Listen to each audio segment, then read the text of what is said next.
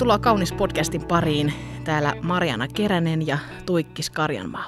Tänään puhutaan rankasta aiheesta, seksuaalisesta hyväksikäytöstä ja myös pornosta, miten se liittyy siihen ja minkälaisia vaikutuksia pornon katsomisella ja käyttämisellä voi olla parisuhteisiin ja ihmisen elämään. Me ollaan saatu vieraaksi meidän kaunis podcastiin Tiina Melander. Tervetuloa. Hei vaan kaikille ja kiitos kun sain tulla. Oot siis ratkaisukeskeinen kristillinen terapeutti ja oot tehnyt lopputyösi sille, että oot tutkinut pornon ja seksuaalisen hyväksikäytön kohtaamista terapiatyössä. Niin tota, kerro vähän, että mikä sai sut niinku tarttumaan tämmöiseen aiheeseen? Että... No tosiaan ei ole mikään helppo aihe, mutta tota, ihan useammasta syystä kyllä päädyin tähän aiheeseen sitten kuitenkin. Et mielestäni tämä on erittäin niin kuin ajankohtainen ja tota, sitten töissä kohtaan hyvin paljon. On tuolla lasten psykiatrian polilla tällä hetkellä töissä ja siellä kohtaa myös tällaisia lapsia ja nuoria, jotka kamppailee tämän pornon parissa. Ja, ja tota, ikään kuin halusin sinne töihin itselleni työkaluja ja menetelmiä, millä kohdata sit näitä lapsia. Ja myös sitten on ajatellut sitä, että seurakunnassa, koska tämä on kristillinen terapeuttiopinnot, jotenkin kiva, että siinä yhdistyy myös niin kuin molemmat. Seurakunnassa myös sitten tuntuu, että siellä aika vähän puhutaan aiheesta, niin myös sinne sitten semmoista apua ehkä. Millainen kokemus tuon sun lopputyön tekeminen oli, että tavallaan minkälaisia tunteita se sussa herätti tai minkälainen kokemus se oli, että jotenkin jouduit kohtaamaan aika rankkojakin tarinoita. Me kohta kuullaan yhden sun haastatteleman ihmisen tarina, niin tota, millaista se oli? No totta, se oli ihan raskasta. Että kyllä siinä kävi monenlaisia tunteita itsekin läpi, mutta kuitenkin sitten hyvin myös sellaista lohdullista, että, että niistä asioista kuitenkin kun jutellaan ja ne käydään läpi, niin niistä pystyy selviämään ja selviytymään. No kun puhutaan seksuaalisesta hyväksikäytöstä, niin mitä kaikkea se sun mielestä voi olla? Mitä se niin kuin on? No totta, ekana tulee niin kuin varmaan se rankin muoto mieleen, niin kuin raiskaus, mutta, mutta tosiaan kun se on niin kuin paljon kaikkea muuta. Ja mitä itse kukin ihmiset niin kuin kokee eri, eri tavalla, että onko se ihan niin kuin koskettelua tai ihan katsomista jotenkin himoiten toista tai nimittelyä. Ja sitten nuorten parissa tämä some on niin kuin tosi vahvasti tuonut sitä, että siellä kautta kuvien myötä niin aika paljon sitä kokee myös siellä. Kyllähän viime vuosien tämän MeToo-kampanjan myötä mm. se on tavallaan tullut näkyvämmäksi, että miten paljon naiset mm. Mm. kohtaa sitä erilaisissa tilanteissa, mm. kaikenlaista sopimatonta käytöstä, vihjailuja ja katseita mm. ja sanoja ja ko- koskettelua ja, ja kaikenlaista, että se ei ole todella vaan sitä, että joutuisi raiskatuksi, vaan, mm. vaan myös paljon muuta, mitä siihen voi liittyä. Mm. Kyllä, ja ehkä myös se, mitä tuossa töissä on törmännyt, että, että hyvin paljon lapset näyttää toisilleen sitä pornoa ja myös sitä kautta tulee sitä ahdistusta ja sillä tavalla myös sitä hyväksikäyttöä sitten miten sun mielestä porno sitten kytkeytyy tavallaan tähän seksuaaliseen hyväksikäyttöön? Että eikö se olekaan vaan niin kuin kiva aikuisten juttu, vaan, vaan miten se, kun sä oot kuitenkin tuossa lopputyössäkin nimenomaan tutkinut sitä, niitä pornon vaikutuksia, niin mitä tekemistä sillä on seksuaalisen hyväksikäytön kanssa? Seksuaalinen hyväksikäyttö tietenkin se tulee siellä mukana, että jos ajatellaan vaikka parisuhteessa, toinen osapuoli katsoo pornoa, niin minkälaiset vaikutukset sillä on sitten siihen parisuhteeseen ja ehkä nuoria ajatellen taas sillä tavalla, että, että se vääristää niin paljon sitten niitä nuorten ajatusmaailmaa ja he ottaa sieltä sitä vaikutusta, koska ei välttämättä nuoret ole vielä niin kokeneet sitä seksiä ikään kuin niin, ja varsinkin seurakunnan piireissä, mihin aika paljon tässä myös on viitannut se tuo hirveän paljon semmoisia vääristyneitä mielikuvia. Että tavallaan se tuo semmoista niin kuin epärealistista käsitystä mm, kyllä. seksistä. Joo. Mulla tuli mieleen Tiina, että kun teit tuota lopputyötä, niin, niin, niin. Oliko sulla siinä semmoista näkökulmaa tai tutkitko sitä sellaista, että, että miten se pienen pojan, jos, jos lapset katsoo pornoa, niin miten se muokkaa sitä naiskuvaa ylipäätänsä ja suhtautumista naiseen, koska se, mihin itse on jossain kohti törmännyt, niin ihan siis miten nuoret pojat puhuvat tytöistä, niin on aika roisia välillä. Niin tuliko sinulla tämmöistä vastaan siellä? Joo, kyllä. Ja sitten kun ajattelee sitä, että mitä vaikka minun tuolla vastaanotoilla ollut näitä pieniä poikia, niin he jotenkin on hyvin niin kuin ahdistuneita ja jotenkin niin kuin peloissaan siitä, mitä he on niin kuin nähneet siellä, koska ne ei niin kuin pysty sitä ymmärtämään ja käsittelemään. Vielä kuitenkaan heidän aivot ei ole vielä sillä samalla tavalla kehittynyt. Niin. Ja, ja jotenkin se, että miten ajattelee sitten vaikka siitä tulevasta seurustelusta ja, ja tota, on ehkä vaikea muodostaa sitä seurustelusuhdetta. On jotenkin, ja sitten se myös niin kuin, mitä nuorempana rupeaa katsomaan, niin sitä enemmän se rupeaa niin kuin addiktoitumaan siihen pornon katseluun. No ajatteletteko te, että jos on vaikka sinkku, eikä ole parisuhdetta, eikä se pornon katsominen tavallaan loukkaa ketään, niin, niin, niin onko se tavallaan sitten niin haitallista, jos mies katsoo pornoa? Tai miksei nainenkin? sitäkään ei puhasti puhuta tuosta naisten pornon käytöstä, mutta että, onko se tavallaan aina haitallista? No jotenkin nyt on just, kun on perehtynyt tähän aiheeseen, niin hyvin paljon on ollut niitä kirjoituksia, että myös naiset katsoo pornoa. Ja se on jotenkin nykypäivänä yleistynyt mm, jotenkin mun mielestä se, että millä sä ruokit itseesi, niin jotenkin se ottaa sitten sitä suurempaa valtaa siussa ja sen myötä niin näkisin, että musta se ei ole niin kuin hyvä asia. Kyllähän vaikka Pia Rendits on tutkinut myöskin seurakunnassa ja seurakunnassa pornon kulutusta, niin se on tavallaan, että ei se eroa kauheasti niin kuin tämmöisestä valtavirran ihmisistä, mikä on tavallaan aika musta yllättävääkin, että se ongelma on läsnä myös seurakunnissa ihan samalla tavalla kuin tuolla niin sanotusti sekulaarissa maailmassa ja, ja niistä asioista ehkä senkin takia ja näistä asioista on niin tärkeä puhua. No, mutta Tiina, miten sitten parisuhteessa, miten se vaikuttaa, jos nyt sitten se kumppani katsoo pornoa? Mitä siellä parisuhteessa voi niin kuin tapahtua? Minkälaisia ilmenemismuotoja se voi aiheuttaa se porno? No mun mielestä se ajaa ehkä pariskuntia erilleen toisistaan. Se tuo semmoista häpeää, ei ehkä uskalleta enää samalla tavalla lähestyä toisia, kohdata semmoisella lämmöllä ja rakkaudella. Jotenkin se kaventaa myös sitä koko arkia elämää.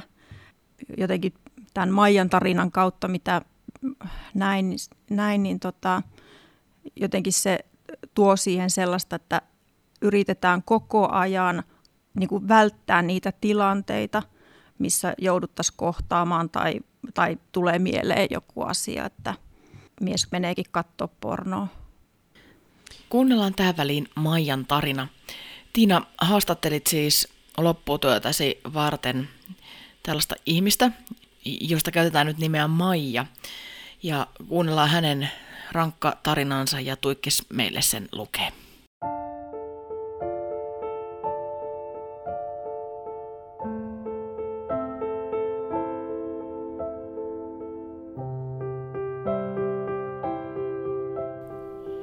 Olen kasvanut lapsesta asti seurakunnan keskellä. Lapsuuteni usko lujittui nuoruudessa ja on kestänyt ja kantanut läpi elämän. Aloin seurustella nuorena samassa seurakunnassa käyvän pojan kanssa. Melko nopeasti seurustelumme eteni fyysisesti halailusta ja suukottelusta intiimiin kosketteluun. Vaikka tämä toi syyllisyyden ja vääryyden tunteen, ettei näin saisi tehdä, en osannut kieltäytyä. Poikaystäväni halaili paljon myös muita tyttöjä sekä katseli heidän peräänsä. Tämä tuntui minusta pahalta ja ajattelin, että jos meidän välillämme oleva intimisuhde tiivistyisi, hän ei enää katsoisi muita. Menimme nuorena naimisiin. Ajattelin myös naivisti, että naimisiin menon jälkeen kaikki muuttui. Niin muuttuikin, mutta ei niin kuin olin kuvitellut. Naimisiin menon jälkeen minulle paljastui, että mieheni katsoo pornoa ja tyydyttää itseään sen avulla. Kun harrastimme seksiä mieheni kanssa, pelkäsin hänen ajattelevan jotain muuta naista. Kaikki tämä vaikutti ajatteluun ja käytökseeni. Aloin pukeutua paljastavasti tiukkoihin seksikkäisiin vaatteisiin. Halusin katseita miehiltä ja niitä sainkin.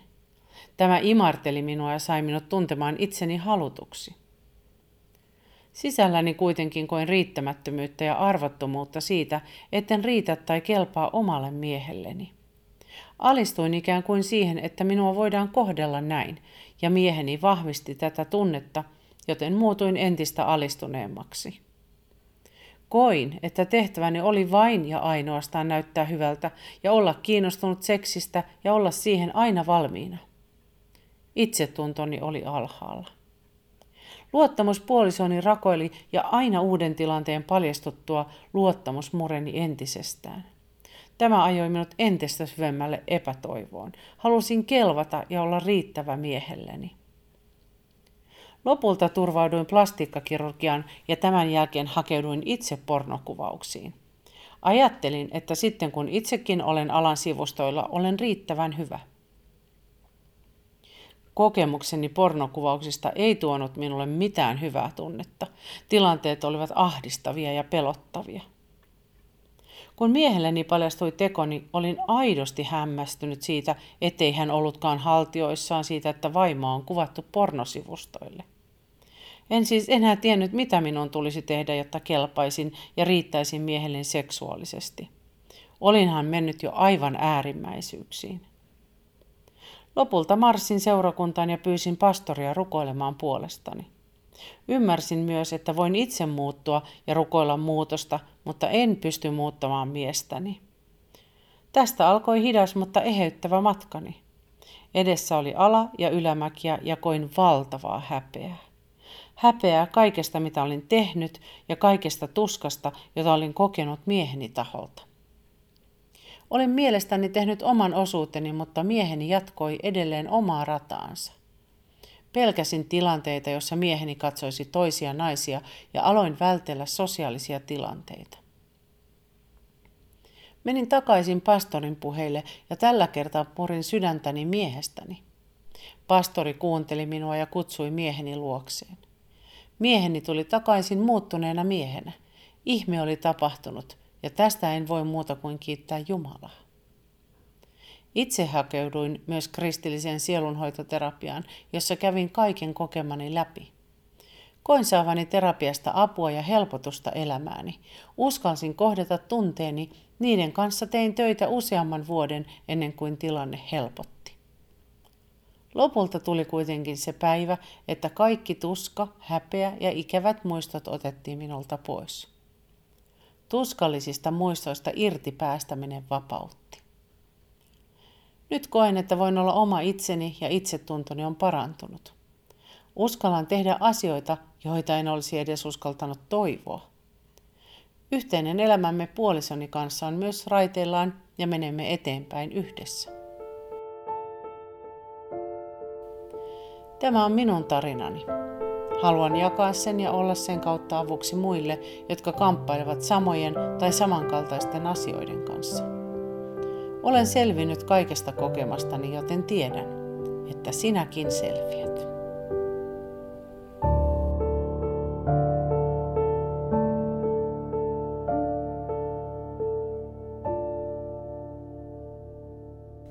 Siinä kuultiin yksi äärimmäinenkin esimerkki siitä, minkälaisia vaikutuksia pornolla voi parisuhteessa olla, mutta kuitenkin näinkin voi käydä. Ja sitten toisaalta se, että tuossakin tarinassa, vaikka nyt ei itse päätyisi niin kuin pornoa tekemään, niin se riittämättömyyden tunne on varmasti semmoinen, mihin voi samaistua melkein jokainen, että kokee, että ei jostain syystä riitäkään puolisolle ja sitten taas toisaalta yrittää kompensoida niin kuin jollakin tavalla sitä, että kelpaisi tai riittäisi tai, tai ehkä minä sitten olisin enemmän kuin muutan itseäni miellyttääkseni toista. Onko teillä tämmöisiä kokemuksia?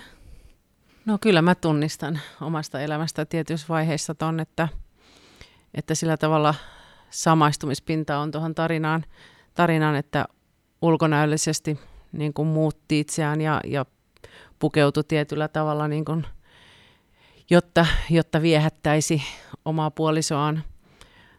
Mutta tota, mä ajattelin näin, että varmaan se on aika paljon ihmiset kiinni, että toinen sulkeutuu, masentuu, jää tavallaan sen, musertuu sen tunteen alle. Ja sitten toiset rupeaa puskemaan ulospäin sieltä ja kamppailla itsensä ulos sieltä tavalla tai toisella.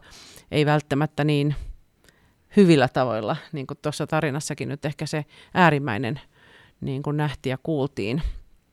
Mutta ihan tuttua ja just se, että muistan Pia Rendingin sanon, sanonen jossain esityksessään, että, että sen aviopuolison kokemus siitä, kun toinen katsoo pornoa, varsinkin kun se paljastuu jotenkin sitten niin kuin vähän yllättäen, niin että se on yhtä suuri niin kuin suru ja se tunne on yhtä murskaava kuin, kuin että toinen olisi pettänyt.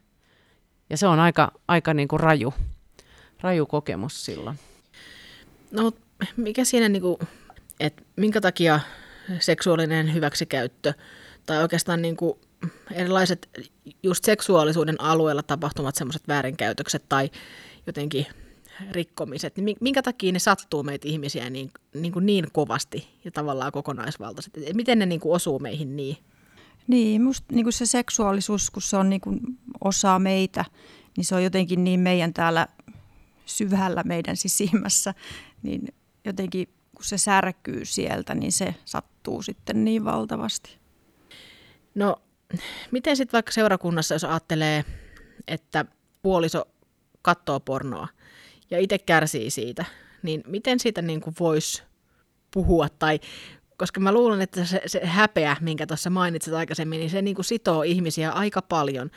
Sekä niitä, jotka katsoo sitä pornoa, ja sitten myös niitä puolisoja, jotka ehkäpä jopa kokee tulevansa petetyiksi.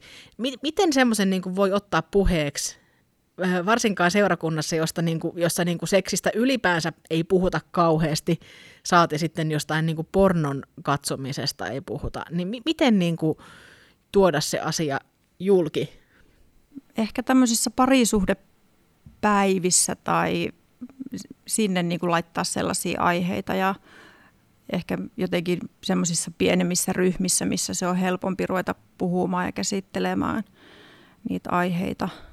Ja sitten toivoisi tietenkin, että seurakunnassa olisi sellaisia ihmisiä, jotka olisi perehtynyt tähän aiheeseen, jolle se olisi niin kuin helppo ja luonnollinen tapa ottaa esille. Et sitten jos aiheesta ei tiedä mitään, niin se voi tuntua itsellekin vaikealta ottaa sitä edes kenenkään kaspuheeksi. Koska jotenkin itse miettii sitä omasta nuoruudesta, niin se oli kauhean semmoinen häveliäs asia. Ei siitä voinut niin kuin puhua ja keskustella. Et enemmän seurakunnassa annettiin vaan niin kuin sääntöjä ja kieltoja siihen, että kuinka tulee – seurustella ja kuinka tulee niin kuin edetä siinä ja mitä ei saa tehdä ja mitä saa tehdä. Niin, mä just kanssa mietin, että jos sitä ylipäätänsä siitä seksuaalisuudesta voitaisiin seurakunnassa puhua, puhua, ja varmaan siis on, on ajat muuttuneetkin ja muuttuvat varmaan lisää, mutta se voisi niin kuin helpottaa sit sitä, että kun siellä osa-alueella tulee jotain tällaista tai jotain muuta, niin se ei nouse niin isoksi se kynnys sitten ruveta puhumaan niistä ongelmista, kun siitä puhutaan muuten niin luonnollisena asiana. Ja tunnistan täysin tuon, mitä Tiina sanoit, että ne oli enemmänkin aina, että ei, älä, mitä et tee, miten et missään nimessä toimi. Että tota, jotenkin sä terveellä tavalla niin kuin pureutua seurakunnassakin siihen ihmisen seksuaalisuuteen, koska Jumalahan on meihin luonut sen, ja se on niin kuin hieno asia, niin se voisi helpottaa. Ja sitten ö, myös jotenkin itse ajattelin, että olisi mahtavaa, jos seurakunnassa olisi niin kuin ryhmiä, sellaisia ö, kokoontuvia ryhmiä, joissa tämmöisiä asioita voitaisiin sitten puhua ja purkaa, ja siellä olisi sitä vertaistukea semmoista, että sellaiset, jotka ovat käyneet läpi niitä asioita, niin voisi olla tukemassa sitten taas niitä ihmisiä, jotka siihen ryhmään tulee. Kun useinhan se vertaistuki on tosi tärkeä niin kuin monenlaisessa addiktiosta pääsemisessä, että pääsee irti, niin ne olisi aika mahtavia, jos sellaisia olisi. Hmm. Ja jotenkin tuohon vielä muistelee sitä omaa nuoruusaikaa. Kun kuitenkin, siis vaikka ajatellaan, että nuoret seurakunnassa, ne on samanlaisia nuoria, ne kokee ne samat asiat kuin oliko seurakuntalainen vai ei. Ja se kiinnostus toisesta osapuolesta. Jotenkin sellainen, että, että se ei olisi semmoista niin hirveätä paatoksellista, että, että nyt ei mennä sänkyyn ja jotenkin sille kuitenkin osattaisiin niin nuorten kielellä puhua ja sille lempeällä tavalla lähestyy. Minä jotenkin itse koen sen myös tärkeänä siinä, että mulla on kaksi tyttöä itselläni, jotka on just tässä nuoruuden kynnyksellä, niin jotenkin heidän nyt ihan eri tavalla osannut sit käydä näitä keskusteluja ja, ja ehkä vastatakin heille, kun he miettii just näitä, että, että ottaako esimerkiksi seurakunnasta koko poikakaveria vai ottaako se jostakin muualta, koska ne rajat on niin tiukat. Niin mun mielestä siinäkin tullaan sitten siihen, että, että niin, että onko se hyvä, että ne nuoret ja lapsemme käyvät siellä seurakunnassa vai asetetaanko me niille niin tiukkoja niitä rajoja, että me ajetaan ikään kuin ne näillä, tällä, näillä pois sit sieltä. Eikö toisaalta varmasti kuitenkin niin kuin se ajatus on kaunis ja hyvä, että halutaan suojella niitä nuoria, niitä meidän tyttäriä ja niitä po- meidän poikia jotenkin äh, koittaa pitää heidät kaidalla tiellä ja jotenkin turvassa ja, ja suojassa, mutta poistaako se kuitenkaan sitten sitä, että asioista pitäisi puhua ehkä vähän niin kuin rohkeammin? Koska jos vaan sanotaan, että älä tee noin, mutta ei anneta mitään tavallaan työkaluja kohdata sitten niitä tilanteita, että kun hormonit hyrrää ja tekisikin mieli olla lähellä toista, että miten niissä tilanteissa niin kuin pitäisi toimia. Että se vaan, että jos kaikuu päässä pastorin sanot, että elä tee noin, niin ei välttämättä niin kuin auta siinä muuta kuin, että se tuo sitten sitä häpeää, jos käykin niin kuin Joo, ja just tota mietin, että, että vaikka niitä on niitä sääntöjä ollut tai näin, me kaikki tiedetään, että sitten ne ei ole mennyt aina kuin Strömsössä ne asiat. Ja siitä on tullut sitten sitä hirveätä syyllisyyttä ja, ja salailua ja peittelyä, joka on saattanutkin johtaa just sinne väärään suuntaan. Sen sijaan, että, että olisi voinut sitten puhua heti auki ne, että nyt mä oon vähän tässä rajoilla, mä en oikein tiedä, miten mä oon, to, onko mä toiminut niin, kuin, niin, että se on mulle hyväksi vai ei. Että siinä ei olisi heti niinku semmoista tuomiota niskassa tai, tai syyllistämistä, niin mä uskon, että se on se tapa, millä saisi pidettyä ne turvassa ja näin, että niistä voitaisiin aidosti puhua, koska se pelkästään, että raja on tossa ja ajatellaan, että kukaan ei mene rajan yli. Aina joku menee rajan yli. Ja siellä voi olla tosi yksinäistä siellä rajan toisella puolella. Kyllä, ja jotenkin tulee vielä tästä mieleen se, että meidän seurakunnassa – eräs nuori poika otti itse sen asian puheeksi semmoisessa WhatsApp-ryhmässä, että, että hän kamppailee tämän pornon asian kanssa ja kokee sen niin kuin ahdistavana ja jotenkin kaipasi siihen semmoista apua ja tukea. Kyllä minä niin kuin jotenkin koin, että hän ei niin kuin tullut kuulluksi sen asian kanssa. Mm, tosi rohkea veto muuten. Mm, kyllä. No, mitä mieltä te olette, Tiina ja Tuikkis, siitä, että jos seurakunnassa on vaikea puhua jo pelkästään niin kuin seksistä, niin entä sitten kun puhutaan tämmöisestä asioista kuin vaikka seksuaalinen hyväksikäyttö tai, tai pornoaddiktio, niin onko seurakunta semmoinen turvallinen paikka, johon ihminen voi tulla, jos sillä on kokemuksia vaikka seksuaalisesta hyväksikäytöstä, että osataanko seurakunnassa niin kuin ottaa tämmöinen ihminen vastaan ja jollakin tavalla kohdata häntä? Tietenkin toivoisi, että jokainen seurakunta olisi niin avoin paikka, että, että pystyisi sinne menemään ja tulemaan just semmoisena kuin on ja tuomaan just ne omat asiat sinne kohdattavaksi. Niin, kai, kai yksi semmoinen tie, että, että se olisi helpompaa ottaa vasta, olisi tämä, että meitä kristillisiä terapeutteja olisi ja, ja sielun, sielunhoidon ammattilaisissakin olisi sellainen niin kuin seurakunnassa niitä enemmän, että, että siellä olisi myös se ammatillinen näkemys, että sitten ei välttämättä niin, kuin niin tunteella suhtauduta, vaan otetaan se ihminen ihmisenä ja hänen kanssa ruvetaan käymään läpi, läpi sitä hänen kokemusta ja, ja, ja, ja yhdessä niin kuin tavallaan sitä polkua, että siihen eheytymiseen. No mutta jos ajatellaan vaikka tuota Maijan tarinaa, että hänelläkin oli seurakuntatausta, että hän on kuitenkin ollut nuorena niin kuin, että seurakunta ei ollut mitenkään vieras paikka, eikä usko mitenkään vieras. Ja sitten kuitenkin tavallaan askel askeleelta se tie vei niin kuin todella rankkoihin juttuihin ja jopa sitten sinne, että päätyi itse osaksi pornoteollisuutta, niin, ja sitten sieltä tietysti takaisin tavallaan jollakin lailla, en tiedä voiko puhua eheytymisestä tai toipumisesta, että se minäkuva jotenkin niin kuin eheytyy sen kaiken jälkeen ja itsetunto paranee ja palautuu, niin miten niin kuin, ajatellaan tämmöinen tilanne, että tämmöinen ihminen tuli sielunhoitotilanteeseen, niin, niin minkälaisia niin kuin, työkaluja tai minkälaista osaamista pitäisi pastoreilla tai niillä sielunhoitajilla olla, että semmoisen ihmisen niin kuin, osaisi kohdata ilman, että niin kuin, rikkoo häntä lisää? Koska siinä kun sä sanot jotenkin vähän väärällä tavalla tai jotenkin et osaa kohdata, niin se voi olla, että se ihminen ei tule koskaan takaisin seurakuntaan. Jotenkin ajattelen, että ehkä tärkein on siinä, että pystyy luomaan sellaisen turvallisen sen ilmapiirin, että kokee, että tulee kuulluksi ja tuntee, että toinen ihminen on aidosti siinä läsnä, niin mun mielestä niillä päästään jo tosi pitkälle ja ei lähetä syyllistää toista, koska se tuntuu sitten tosi pahalta.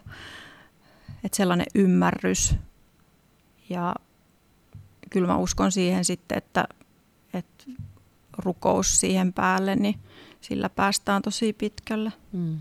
Ja jotenkin sitä armollisuutta, armollisuutta siinä kohtaamisessa, että, että vaikka sielunhoitotilanteessa sielunhoitajalla ei välttämättä ole itsellä tuommoisia kokemuksia takana, mutta, mutta ihan varmasti jokaisella meillä on niin ne omat kompastumisemme siellä taka, meidän elämässä ollut, että jotenkin muistaa sitä, että itse on saanut armoa, kun itse kompastellut, niin suhtautua samalla tavalla niin kuin siihen ihmiseen. Ei, ei niin kuin mittailla, että kuinka iso se hänen juttu siellä taustalla on, vaan ajatella, että kaikilla meillä on niin jotain, missä me tarvitaan, tarvitaan sitten sieluhoitoa ja rukousta ja, ja edelleenkin mä sanon, että seurakunnassa olisi tosi hyvä, että, että olisi myös terapeutteja. No miten Tiina, jos tuota Maijan tarinaa tavallaan peilaa, niin mitkä oli sun mielestä niitä semmoisia avaintekijöitä, että hänen elämänsä lähti sitten niin kuin kuitenkin sieltä parantumaan ja tavallaan se toipuminen tai eheytyminen pystyi niin kuin olemaan mahdollista? Hmm. Jotenkin ehkä, kun mietin, mietin häntä, niin siellä ne käännekohdat on ne, että menee ikään kuin aikaa eteenpäin. Hän kasvaa ihmisenä ja, ja, ja ehkä rupeaa tajuamaan, että on käynyt ehkä siellä ihan pohjalla. Ja sitten kuitenkin siellä on se usko takana, joka on koko ajan kuitenkin ollut siinä rinnalla ja kannattanut ja vienyt eteenpäin. Sitten se havainto, että hän tajuaa sen, että hänen täytyy itsensä muuttua, hän ei voi muuttaa sitä puolisoa. Niin siinä on se avainkohta sitten, että siitä rupeaa se eheytyminen tapahtumaan.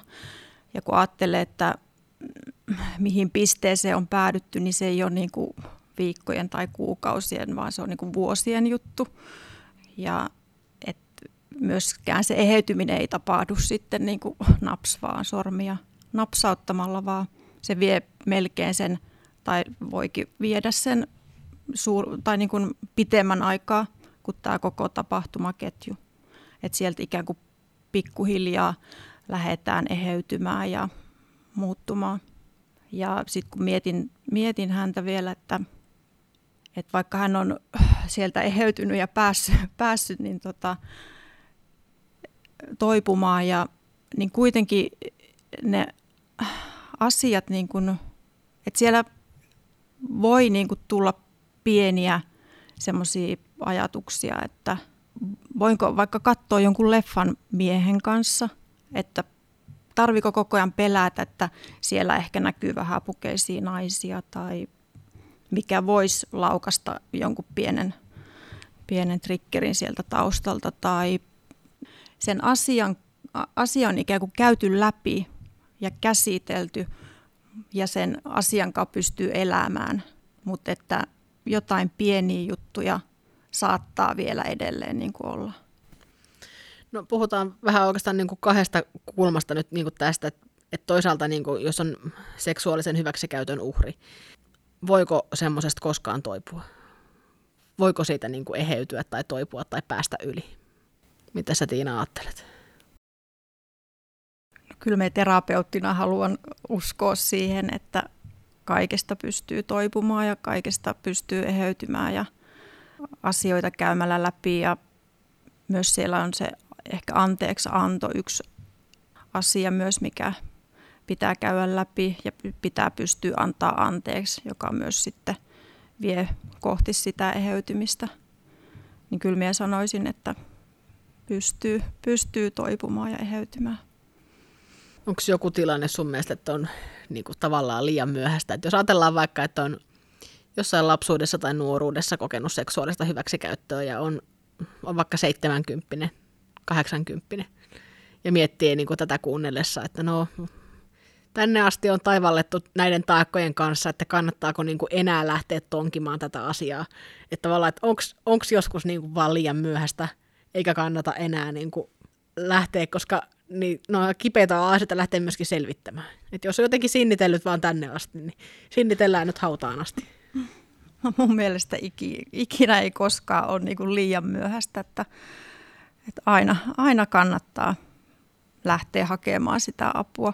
Tiedän myös niitä ihmisiä, jotka on, on siellä reilusti yli 60, jotka on kamppailleet ja lähteneet hakemaan sitä apua, niin musta se on vaan hieno asia, että koska kaikki ihmiset on niin erilaisia, että missä vaiheessa pystyy lähteä käsittelemään niitä asioita. Että jos se on siellä yli 60, lähempänä 70, niin ei haittaa. Mm, ja sitten se on, oma kokemus on se, että niin kuin mihin Tiinakin viittasit niin kuin siitä, siinä tarinassa, että, että kun nuorena on tietynlainen, ehkä just se minäkuva ei ole vielä rakentunut ja sitten kun aikaa menee, niin sekin muuttuu, niin, niin oma kokemus on just sillä tavalla, että itse olen ehkä sitten lähtenyt niin kuin selvittelemään asioita siinä kohti, kun on vahvistunut itse tarpeeksi, että estää sitten mielestään sen, että ne asiat pengotaan sieltä ja käydään läpi. Että jotenkin se, että, että milloin se aika on sitten niin kuin oikea lainausmerkeissä, niin se on kyllä varmaan just niin semmoinen yksilöllinen juttu, että mä en olisi ehkä niin kuin vuosia aikaisemmin ollut valmis silloin siihen, että se otti aikaansa ja mun ajattelu muuttui. Ja sitten kun mun ajattelu muuttui, niin sitten mä olin valmis kohtaamaan kaiken sen kivun. No mutta sitten tavallaan se tarinan toinen puoli tai kolikon toinen puoli. Meillä on tänään kuitenkin tässä kulkenut niin kuin sekä seksuaalinen hyväksikäyttö että sitten toisaalta porno niin kuin rinnatusten, koska ne kuitenkin osittain lomit, limittyy niin kuin toisiinsa. Niin miten sitten tavallaan pornoriippuvuudesta kärsivä ihminen, jolle se porno on se addiktio, joka pyristelee eroon, niin, niin voiko siitä koskaan päästä täysin eroon, jos, jos se kokee, että, että tämä on mulle niin kuin haitaksi ja että mä haluan tästä eroon, mutta miten ihmeessä? Hmm, kyllä sitähän puhutaan ja sanotaan hyvin monessa paikassa, että, että siitä on tosi vaikea päästä eroon, jos se on oikein päässyt addiktoitumaan siihen. Ja siitä myös, että, että yksin siitä ei ole mahdollista päästä. Että siihen tarvii rinnalle jonkun ihmisen, joka tukee, onko se sitten se terapeutti tai sieltä seurakunnasta joku tai joku tukihenkilö, että, joka pystyy sua auttamaan ja löytämään niitä kohtia, että, että milloin se rupeat ajautua sinne, että nyt mä haluan mennä katsoa sitä pornoa, että yhdessä ikään kuin käydä hänen kanssa sitä asiaa läpi. Joo, kyllä se pitkä tie varmasti on, mutta se on varmaan niin kuin mikä tahansa addikti. Niin tota, sama juttu, että se on semmoinen elämänmittainen, en mä sano kamppailu, se kuulostaa tosi negatiiviselta, mutta, mutta asia varmaan, joka on vahvana ollut elämässä, jolloin pitää olla niin kuin hereillä sen asian kanssa. Mutta niin se on varmasti ihan minkä tahansa kanssa, että jos olet ollut alkoholisti, niin, niin sun pitää olla hereillä koko ajan niin kuin sen suhteen. Että, mutta ehdottomasti just tota, mitä Tiinakin sanoi, että, että yksin on niin kuin tosi, tosi hankalaa sieltä. Ja, ja tota, semmoinen, että on joku ihminen, jolle sä tavallaan uskoudut ja sä uskallat sanoa ja rehellisesti kertoa. Ei tarvi peitellä, ei tarvi silitellä, ei kaunistella, vaan sä voit rehellisesti niin kuin soittaa ja sanoa, että nyt on paha paikka. Niin, niin sitä mä pidän tärkeänä. Ihan niin kuin sanot, että on se sitten terapeutti tai, tai seurakunnasta joku tai mikä tahansa, mutta uskaltaa olla rehellinen. Eli jotenkin kun vielä palaa tuohon Maijan tarinaan ja Maijan puolisoon, niin jotenkin ihana siinä ajatella sitä, että, että hän on niin kuin päässyt eheytymään sieltä myös siitä pois pornon parista. Ja jotenkin Maija miten kuvaa sitä, että, että ikään kuin Jumala oli siinä, Jumalan sormet pelissä.